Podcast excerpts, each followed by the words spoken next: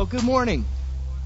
Great to have you here this morning. Take your Bibles with me, if you would, please, and turn to Ephesians chapter 4.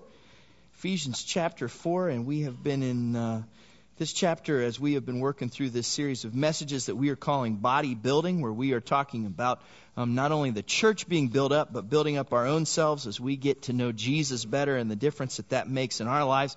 We're going to be back at verse 13 here in just a moment. I got a haircut this week and uh, I like I like getting my hair cut. I don't know. It's kind of that feeling of a fresh start. You know, you just kind of feel new and fresh. The other thing I realized is really cool about a haircut. First thing they do to you when you walk in is they put a cape on you, like you're a superhero. Isn't that awesome?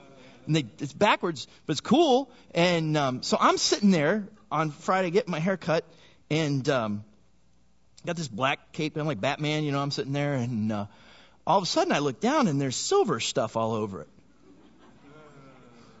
I'm like, huh. Last guy that got his haircut here is really old. It's kind of what struck me. And then I realized that's that's me. I got my hair cut a couple of years ago, and the the lady that cut it said, "No, this isn't gray hair. This is smoke." Because if you call it smoke, somehow then it's more masculine. I don't know. I don't know why that is, but I just I realized something. It's just a sign, not that I'm getting older, but that I'm more mature. Amen. Amen. Yeah, you're not buying it, but that's okay. Today, we're going to talk about the subject of maturity. Ephesians chapter 4 verse 13 is where Paul talks to us about why the body of Christ needs to be built up. Let me back up a couple of verses. Look at verse 11 of Ephesians chapter 4. Paul says, So Christ himself gave the apostles, the prophets, the evangelists, the pastors and teachers to equip his people of, uh, for works of service so that the body of Christ may be built up. He's talking about the church here and the incredible uh, opportunity there is for the church to be built up. Now, in a couple weeks, we'll talk about the different roles that we play in, in, in our ministry and what God's called us to do so that the saints could be equipped, so that the body of Christ can be built up. This is, this is fundamental to what Paul's talking about here about the church. But he gives us the reason why. He says this is why this is so important. And we see it in verse 13. Look at verse 13. He says, We build up the body of Christ until we all reach unity in the faith and in the knowledge of the Son of God and become mature, attaining to the whole measure of the fullness of Christ. Now look at that verse as we unpack this a little bit. Three things that Paul says are, are reasons, they're, they're purposes, they're goals for the body of Christ being built up. The first one is this, Ephesians 4.13. Until we all reach unity in the faith. And two weeks ago, we talked about unity. We, we talked about how unity, whether it's in your marriage, whether it's in the workplace, whether it's in your own life, especially in the church, how unity is kind of that secret recipe. It's the special sauce that makes a difference as to whether something thrives or whether it's challenged. And so we talked about that. Go back to verse 13. Paul goes on to say that the purpose of building up the body of Christ is until we all reach unity in the faith and in the knowledge of the Son of God. And we talked about this last week about knowing Jesus.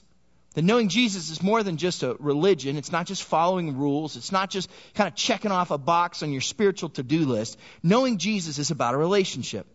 And so with a relationship in mind, we talked about this. We said that if you're in a relationship, then you're going to go out of your way to get to know someone. So we talked about what are you doing to spend time with Jesus.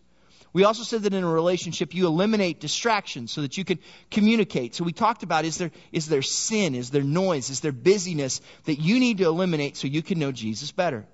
And then we, we talked about being in His Word and getting to know Him in that way. We talked about having a conversation with God and that prayer is more than just an obligation that we have to pray or it's not just an exclamation where we cry out for help, but that prayer is a conversation that we have with Jesus and it's this two-way dialogue, not just us expressing our needs, but also hearing what the Spirit of God would speak to us. And we put all this in the context of a relationship, that we are in a relationship with Him.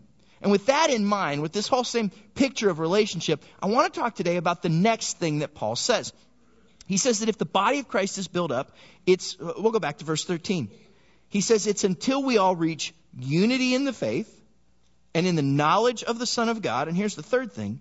He says, and become mature, attaining to the whole measure of the fullness of Christ.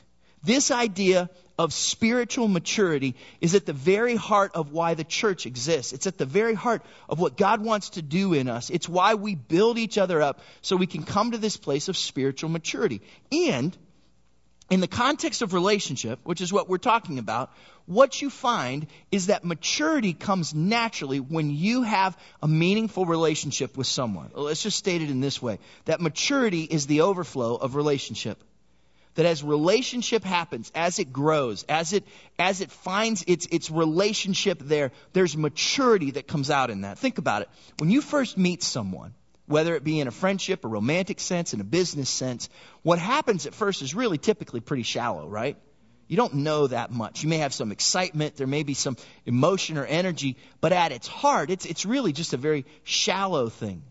But over time, as you get to know someone better, you begin to come to a place where that relationship matures. You become more like that person. You understand them more. You know what are the things that really matter to that person and vice versa. It's interesting. You know, Ron and I have been married for, for 21 years, and I can know what she's thinking just by visual contact.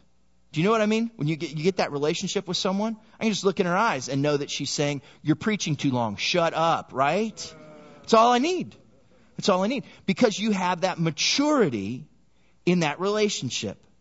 And so Paul writes to us about this. He says maturity is very important. It will come from our relationship with Jesus Christ. And he talks to us about the importance of this. Now, now I kind of want to want to talk to you in two different ways today. The first is looking at this passage. I want to talk to you about why maturity, this subject, is so critically important.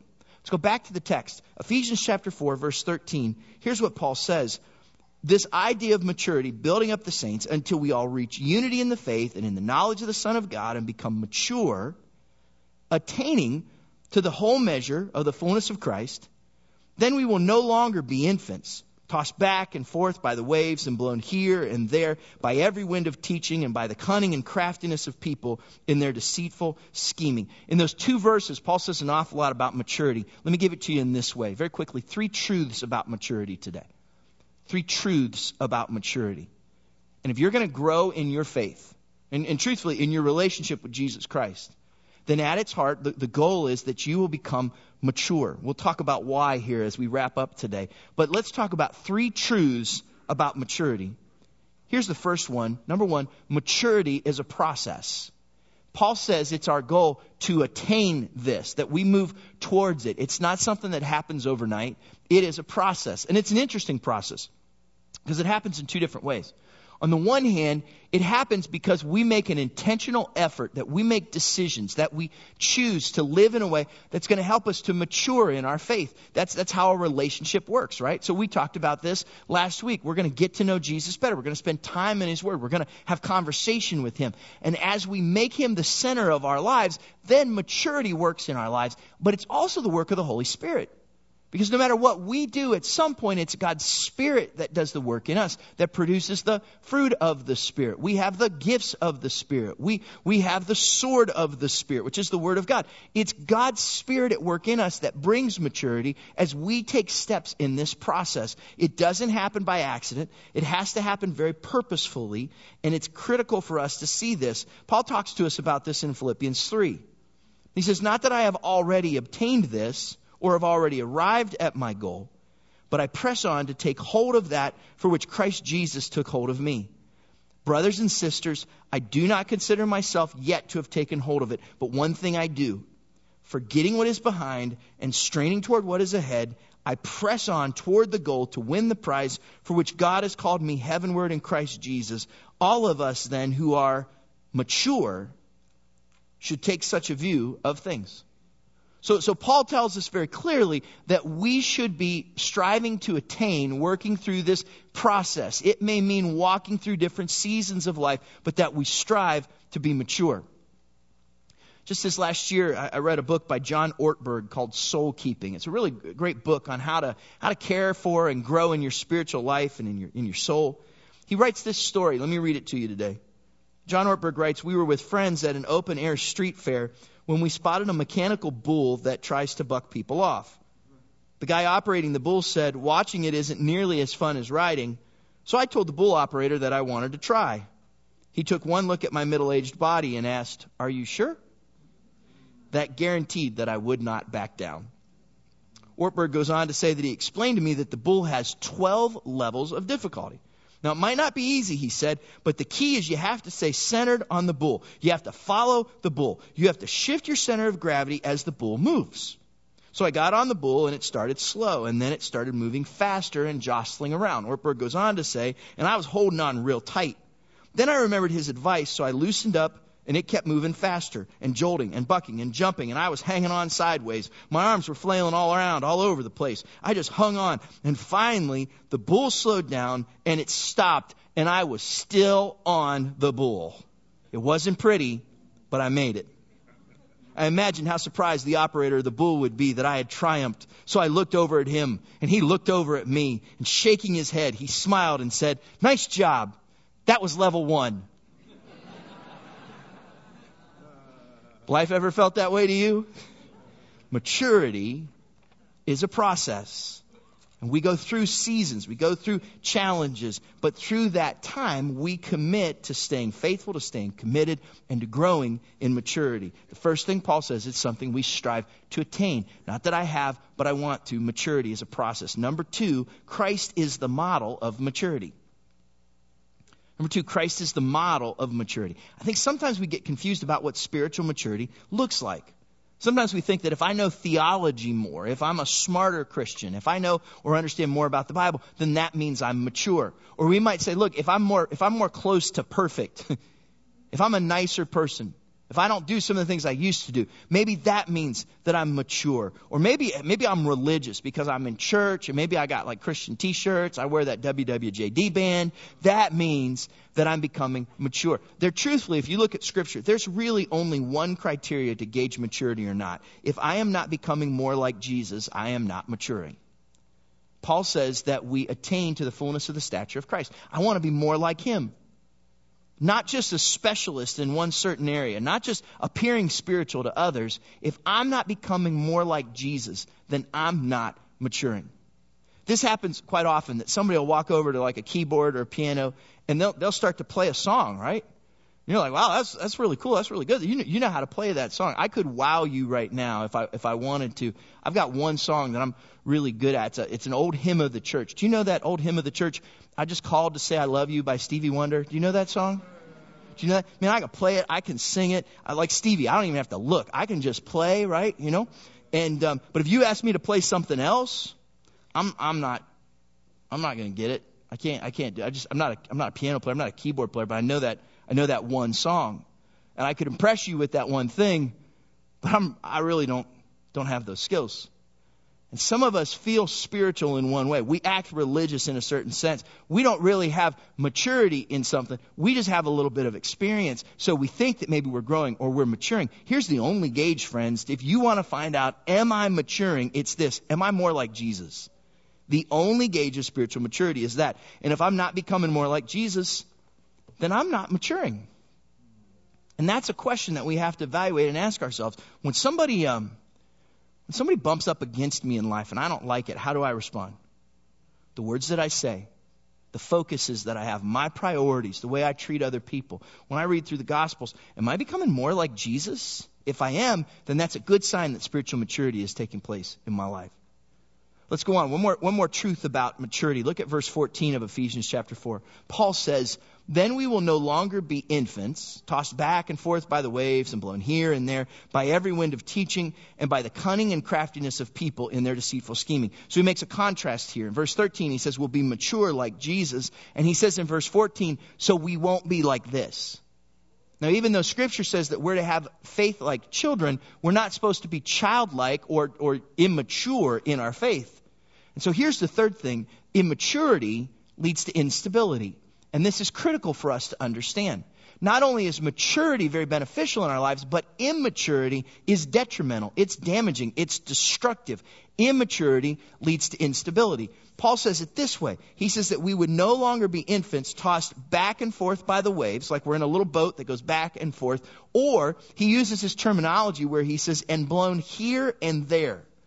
That has the idea of something that would make you dizzy or disoriented. In fact, if you look back in kind of Greek writings, that whole idea has to do. You, you ever seen um, you ever seen somebody spin a top, or maybe you take like a coin. I got a little quarter here. You take a coin, and then you just kind of not like that, but then you just kind of take it and you just kind of let it do its thing. You know what I mean there? and it kind of does that thing where it rotates and goes in the offering. Right there, it's gone. Okay. But you know what I mean?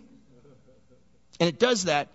And then when it stops, what's the idea behind that? If you did that, you would be dizzy, you would be disoriented, you wouldn't know which way was up, you'd be all turned around, and that's exactly what Paul says about those who are immature. That in our faith, in our life, in our decisions, if we lack spiritual maturity, we find ourselves in a place where we're dizzy and disoriented. So let me tell it to you this way. Here's a couple of thoughts. Immaturity leads to instability, which means this that immaturity makes the church weak. That's why it's so critical that you and I, as individuals who are part of the church, our body building, that we're doing what we can to build up the body of Christ, to build up ourselves, because when we don't, the church is weak. Someone was talking to me in, in between services, and they said um, something about working out and all this kind of thing. And I said, "Well, I, I don't, I don't really, I'm, I don't know that. I'm not that. I don't know a whole lot." And she looked at me and she said, "Yeah, I can tell." And I was like, "Oh." She goes, "Yeah, I was really excited when you called this series bodybuilding, but I can tell that." you don't really know anything you're talking about. I was like, oh, hey, praise God. Thanks. To, nice to see you too. Can I help you find another church? You know, is that kind of, um, I'm just kidding. I'm just kidding. This is a joke. This is a joke. But here's, here's how that works. If we're not building ourselves up, it makes the whole church weak. Immaturity makes the church weak. And here's where that gets really tricky. The church is supposed to be storming the gates of hell, not stumbling into heaven, right?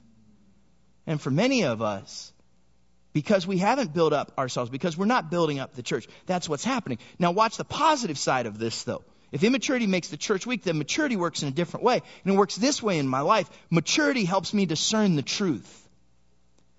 Because just like there's culture that calls things fads in fashion trends, or calls things fads in in the things that people say or what they do or music that they listen to. There are fads that come and go in the church.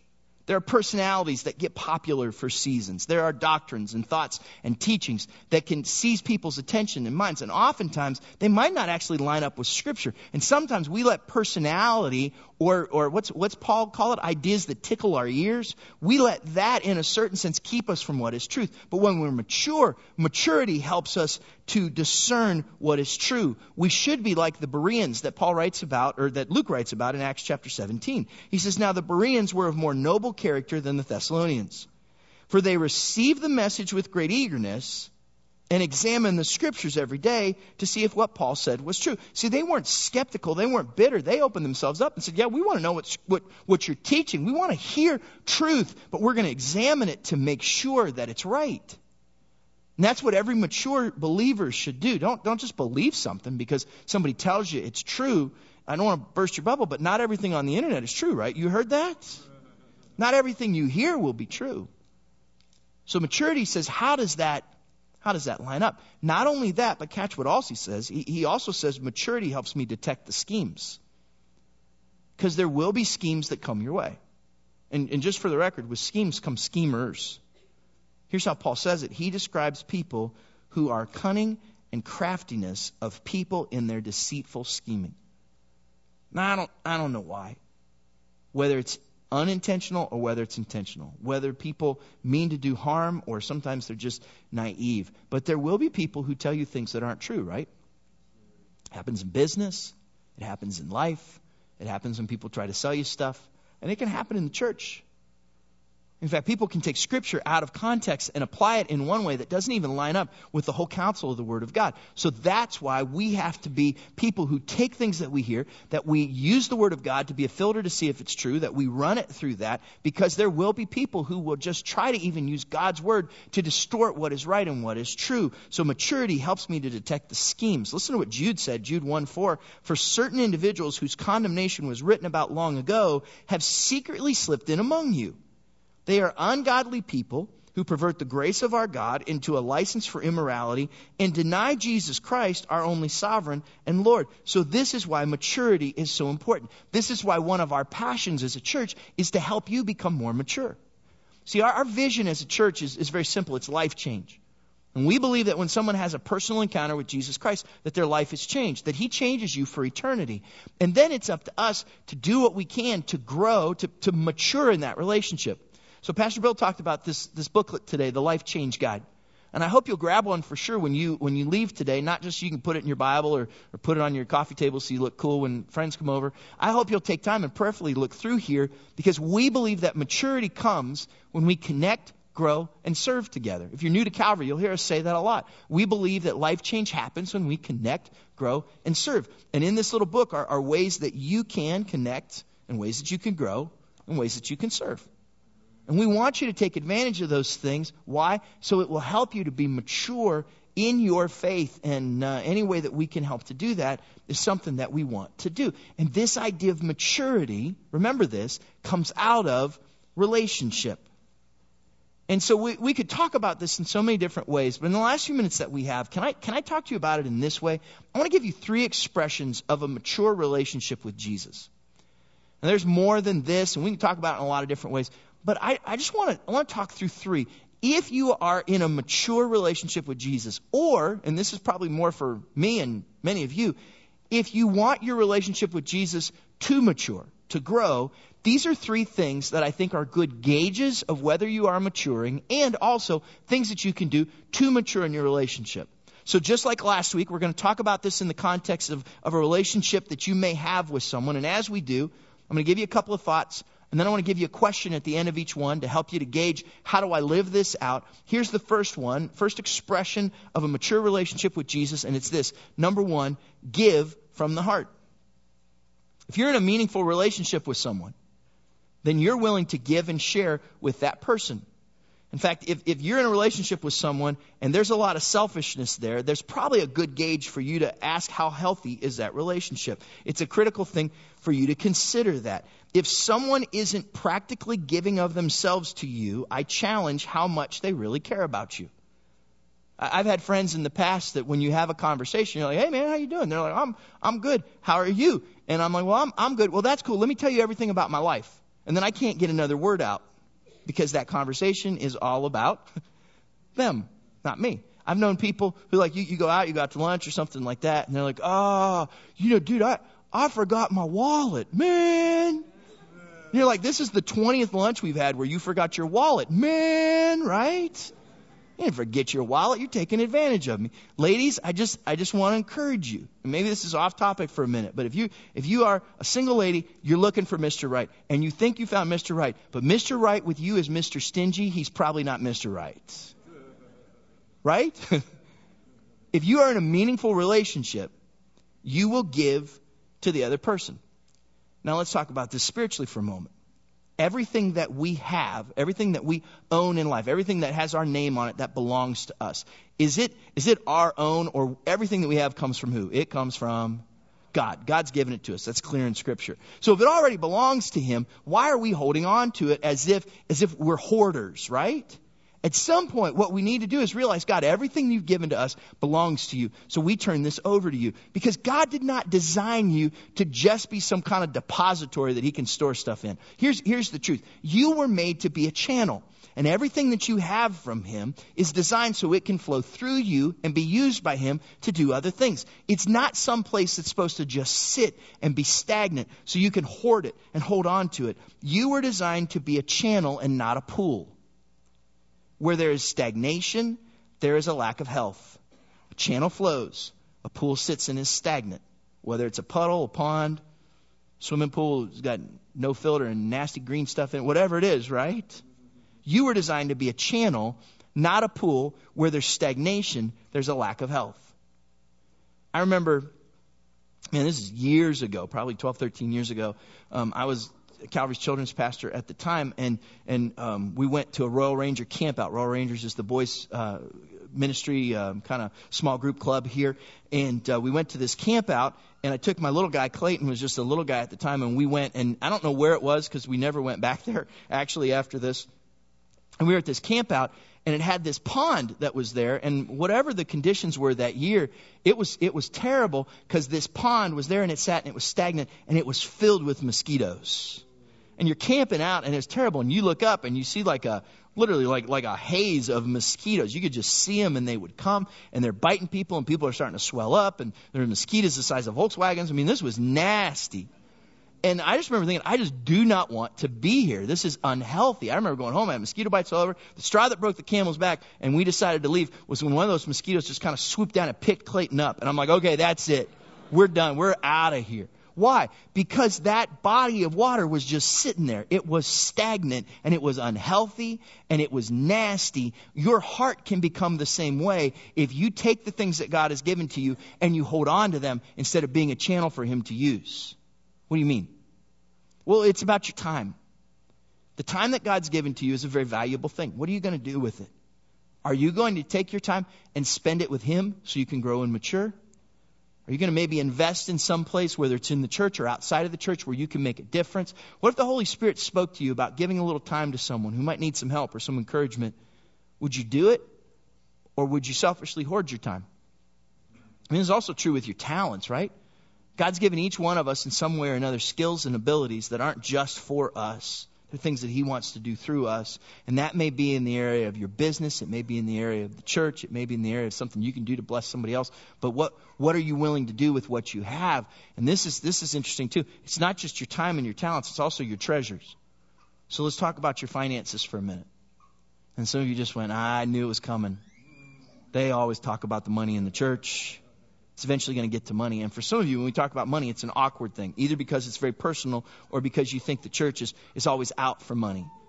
Here's just the absolute truth Scripture talks to us over and over and over again about our finances. So if we don't talk about it in church, we're not being true to the Scriptures. If you look, Jesus repeatedly speaks to people about their wealth, about their finances. The Old Testament talks to us repeatedly about God's ways for us to deal with money. Let me give you just one passage Malachi chapter 3, verse, verse 8. Will a mere mortal rob God? This is God speaking here. So listen to what he says. Will a mere mortal rob God? Yet you rob me. But you ask, how are we robbing you? In tithes and offerings. You are under a curse, your whole nation, because you're robbing me. Bring the whole tithe into the storehouse that there may be food in my house. Test me in this, says the Lord Almighty, and see if I will not throw open the floodgates of heaven and pour out so much blessing that there will not be room enough to store it. Now, a couple of thoughts about this passage. First is this. Oftentimes, people think that when we talk about money in the church, here's the reason why. Because the pastor is desperate for more money.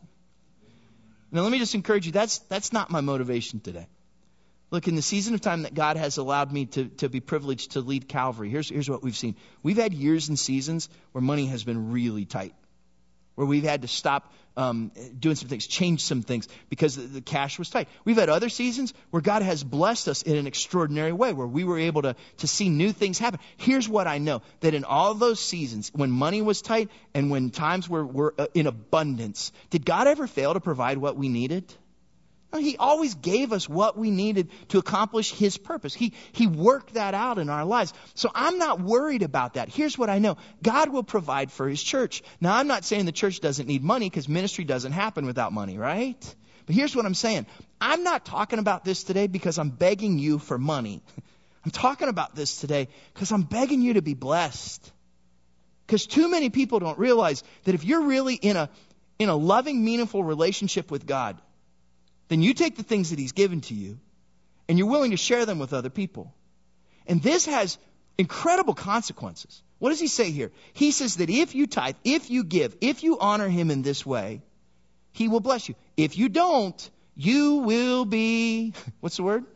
Cursed. I didn't, I didn't say it, God did. That's a hard word. But God doesn't want you cursed. Instead, what he says is, when you honor him, and he talks about the tithe here. The tithe is a concept in the Old Testament, if you're not familiar with it, that says everything we have belongs to God, and in worship, we give him back 10%.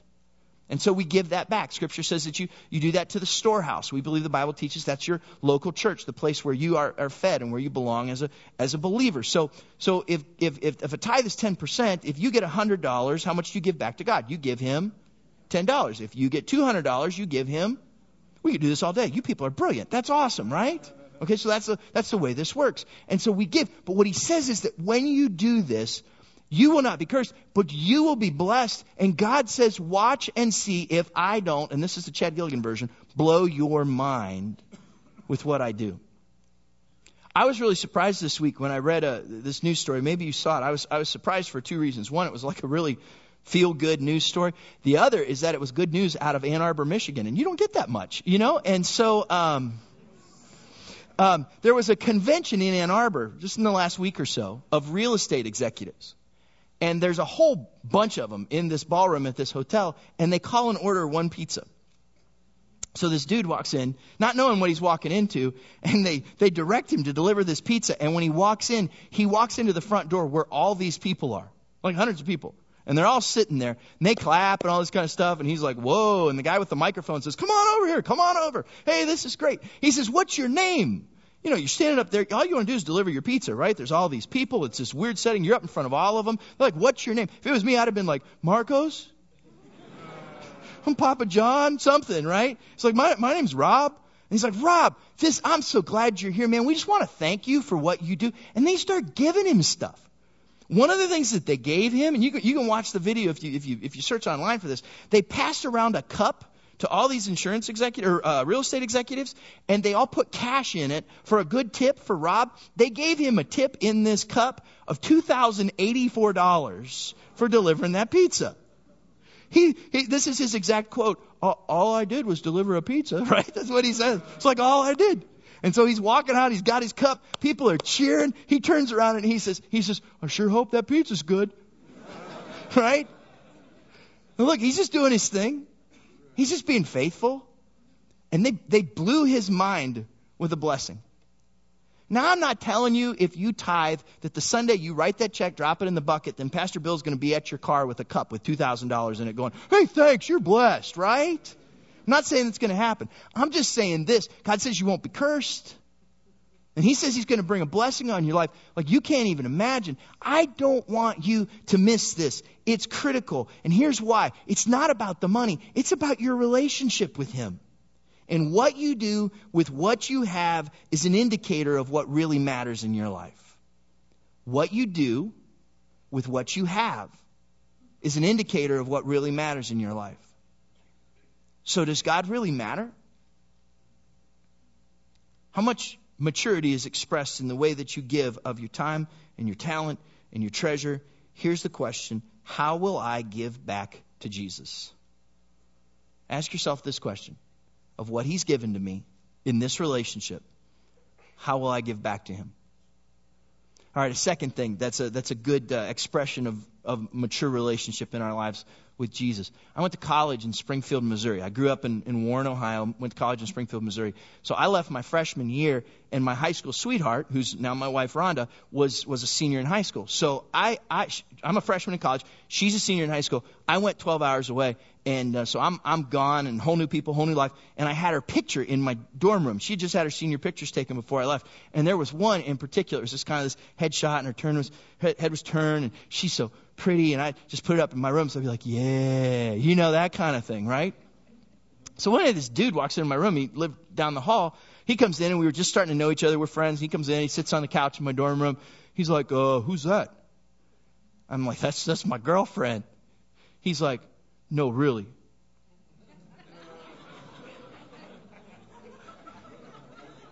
I'm like, dude, that's, that's my girlfriend. And he says, he looks at the picture, looks at me, looks at the picture, looks at me, and he goes, What's she doing with you? You know, I had that picture in my room. I still, I still am bitter towards that guy. You can tell, can't you?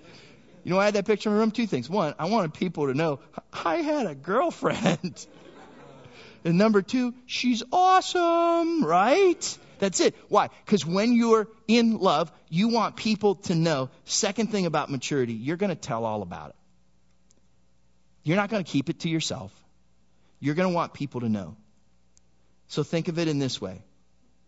When, when was the last time that someone you worked with could tell just by the way that you spoke that Jesus mattered to you?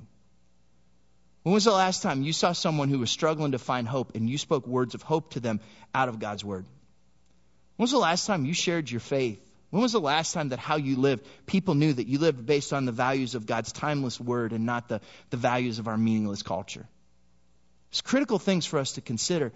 Do other people see and know in your life, in the words that you say, can they tell you have a relationship with Jesus Christ that matters? Because mature relationships, well, here's, here's just one thing to consider. Relationships go public, don't they?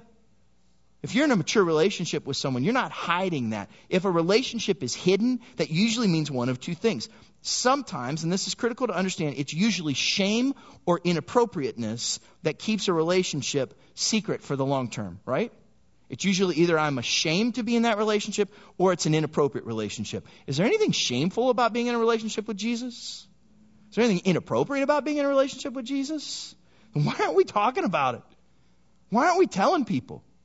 Why aren't we sharing it? Here's, here's what Paul wrote, Romans chapter 1, verse 16. He says, For I'm not ashamed of the gospel, because it is the power of God that brings salvation to everyone who believes, first to the Jew, then to the Gentiles. We should be telling everybody we know about what Christ has done for us, but don't open your mouth until you grab this thought. Actions speak louder than words.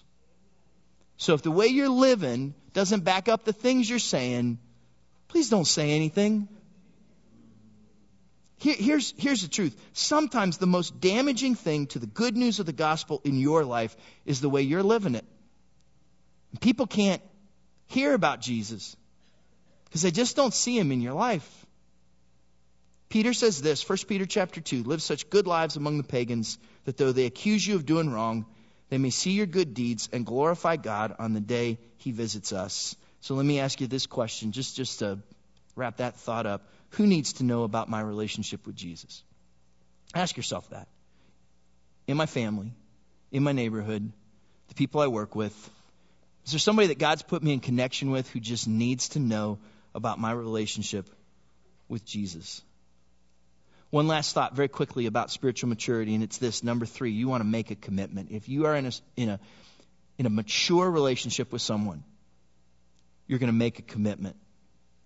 Relationships are defined by their level of commitment. And if you're in a committed relationship, then you want to do the things that show your commitment and your trust. Relationships are defined by a level of commitment, and you're going to want to do the things that show your commitment and your trust. Let me, let me kind of break this down. Let me talk to you about some romantic relationships that, that maybe you found yourself in or that people talk about. This is, this is interesting to, to do, and then let's, let's parallel them to our relationship with Christ. First, let me talk to you about what I would call the notebook relationship. Here's how this works. And so you're, and maybe it wasn't like this for you. Maybe your school was different, but there was a lot of this going on when I went to junior high. People would have these notebook relationships and it'd start like this. You'd be sitting in study hall, right? And you'd look around and you'd see that special someone. And you'd be like, oh yeah, I like them. And so then you would take this step of faith. You would write, and I'm just, I, you get out your notebook, you get out a piece of paper, and I, I didn't know Rhonda in junior high, but I'm going to write her name at the top of this paper just so I can play it safe. Okay, are you ready? So I'm going to write Rhonda. Okay, and then you write these words. I don't even know what they mean, but it's what we would write back in seventh grade study hall at Chalker High School. We would write, "Will you go with me?" I don't know what that means. Go where? Go out, go steady, go down the hall, go away. I don't know. Just will you go with me is what we wrote. Then to make it official, we would do this. We would make two boxes. Do you remember this? Yes, you remember, right? You make two boxes. All right. First one, you write a big yes by, because what else is she going to say to this, right? So one you write yes, and then real small next to the other one, you write no, just in case she can't read. And then you write you write your name on there and you see it. This is it. This is what that notebook relationship starts out like. Then you take that thing and as you tear it off with each little tear, you say a prayer, right? You do that and then you take it and then you fold it up. You're praying while you're folding it. And then I'll just, I'm going to write Rhonda on here. I might even give this to her after service, see what happens. So, um, Okay? You take this and then you hand it to your buddy sitting next to you in study hall and then it goes down and it gets to her. And then she opens it up. First thing she does, because she already sees the boxes, she knows what's coming. She looks down and sees that name Chad and she's like, oh, right? So excited. I knocked my microphone off. That's, uh, that's what happened. Here's what happened to me. Seventh grade study hall. Man, I passed the note and I'm watching. She opens the note and I watch her go, oh. That's why I only did it once. I'd like to tell you I don't remember her name, but it cuts deep. Okay, here's how this works. You're in a notebook relationship. Here's what it means. It means you walk down the hall and you're like, hi, hi. And you might like write more notes or like maybe, I don't, I don't know what it's like. I'm not in junior high now. Maybe you send text messages. I don't know how it works, but it's, it's, it doesn't mean a whole lot. You're just kind of going with that person. It's, hi. It's like just kind of this casual, I belong with you. Hi relationship. Okay. Then, but technology's taken us from notebook to Facebook, right? Now we go even more public because we click a little thing on Facebook and it says, I'm in a relationship with them. It's complicated, but I'm in a relationship with them. Right? That's how that works. But all those things, I don't care whether it's your little notebook thing, your Facebook thing, they don't have any real commitment. You know where commitment starts? Commitment is when you stand in an altar with somebody, right? And when you say to that person, I love you, I give my life to you till death do us part. Commitment goes a whole lot deeper than notebook or Facebook. It's covenant and you make a commitment to that person. Now that's true about marriage, but oftentimes, whether it be at an altar, or you raise a hand in a seat, or you pray one on one with somebody, or you kneel by your couch in a moment of commitment before God, and you say, God, I give you my life. There's a commitment that you make at that point. Here's, here's the problem. Here's the challenge. For too many of us, the commitment level of our Christianity is just pathetic. And we say, um, Jesus, I, I, want you to forgive my sins. I'll do that heaven thing. And then, um, how about I just show up at your house once a month? And that's it.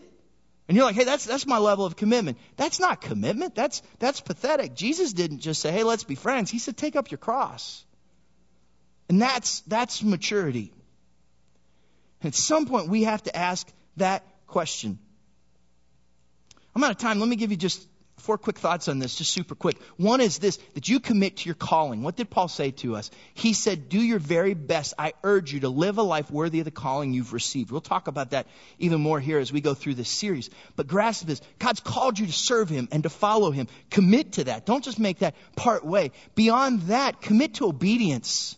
Like if you're in a relationship with somebody, you're going to do the things that you know show honor to that person and that please that person. And if you love Jesus Christ, then we're going to obey his words. In fact, it says that if you love me, you'll keep my commandment. That's about relationship. That's called commitment. And you commit to holiness. See, I live different because I'm in a relationship with my wife. That's why I wear this ring. That's why I make choices that I make about certain things. And we commit to holiness because we're in a relationship with Jesus Christ. But let me just boil it down to this, and this is where I hope you'll land. And this is what everything else wraps up in this. Commit to be faithful.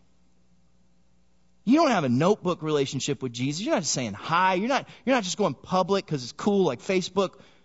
You have a covenant relationship with Him. If you say you're a follower of Jesus Christ, and for heaven's sake, follow Him. And I think the best way to express this is just to, you know, a couple times lately, I've had people come to me and, and they've said, you know, I, I love Jesus. But I just, I just, I don't, I don't know. I just don't feel it anymore.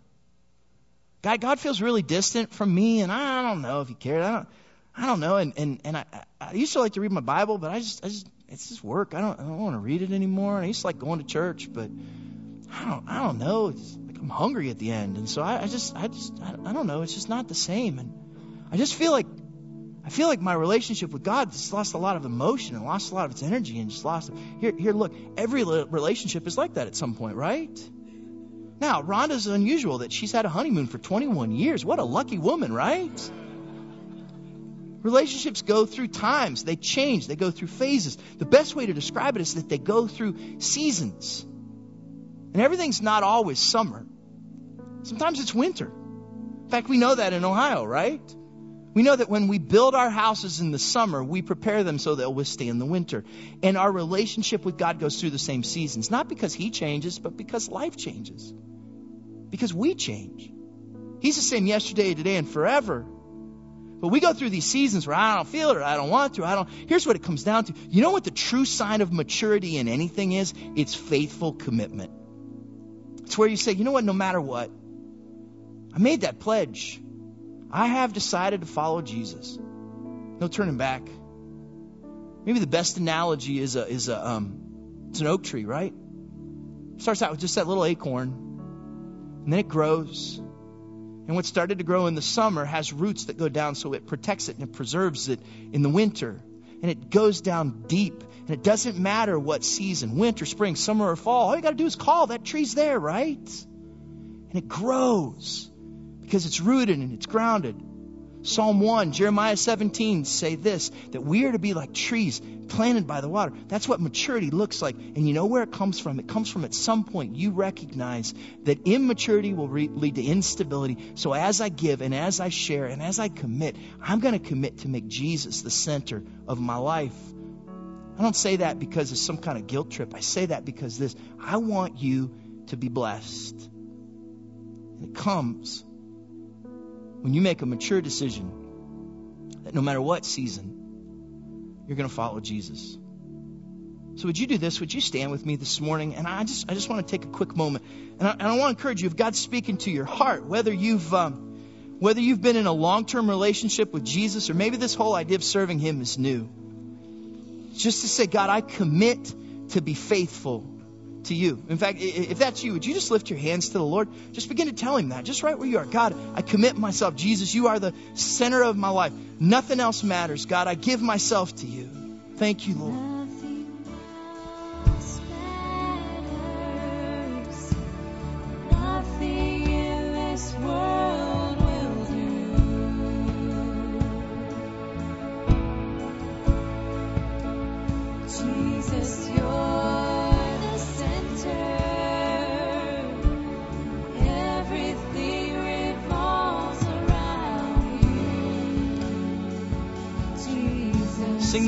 Nothing else matters.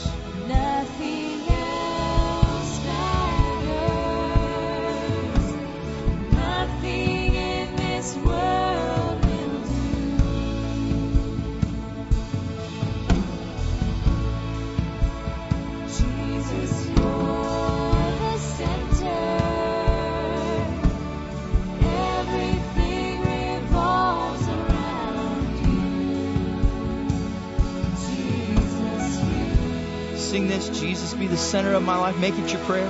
Jesus be the center of my life.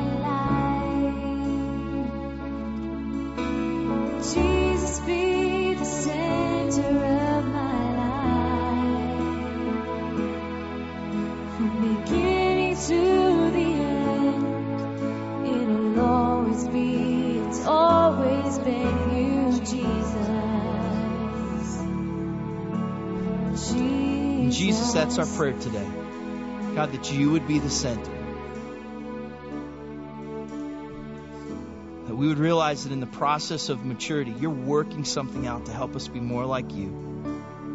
God, that as we give, as we share, as we commit, we would do it knowing that in maturity and knowing you, there's stability and there's life.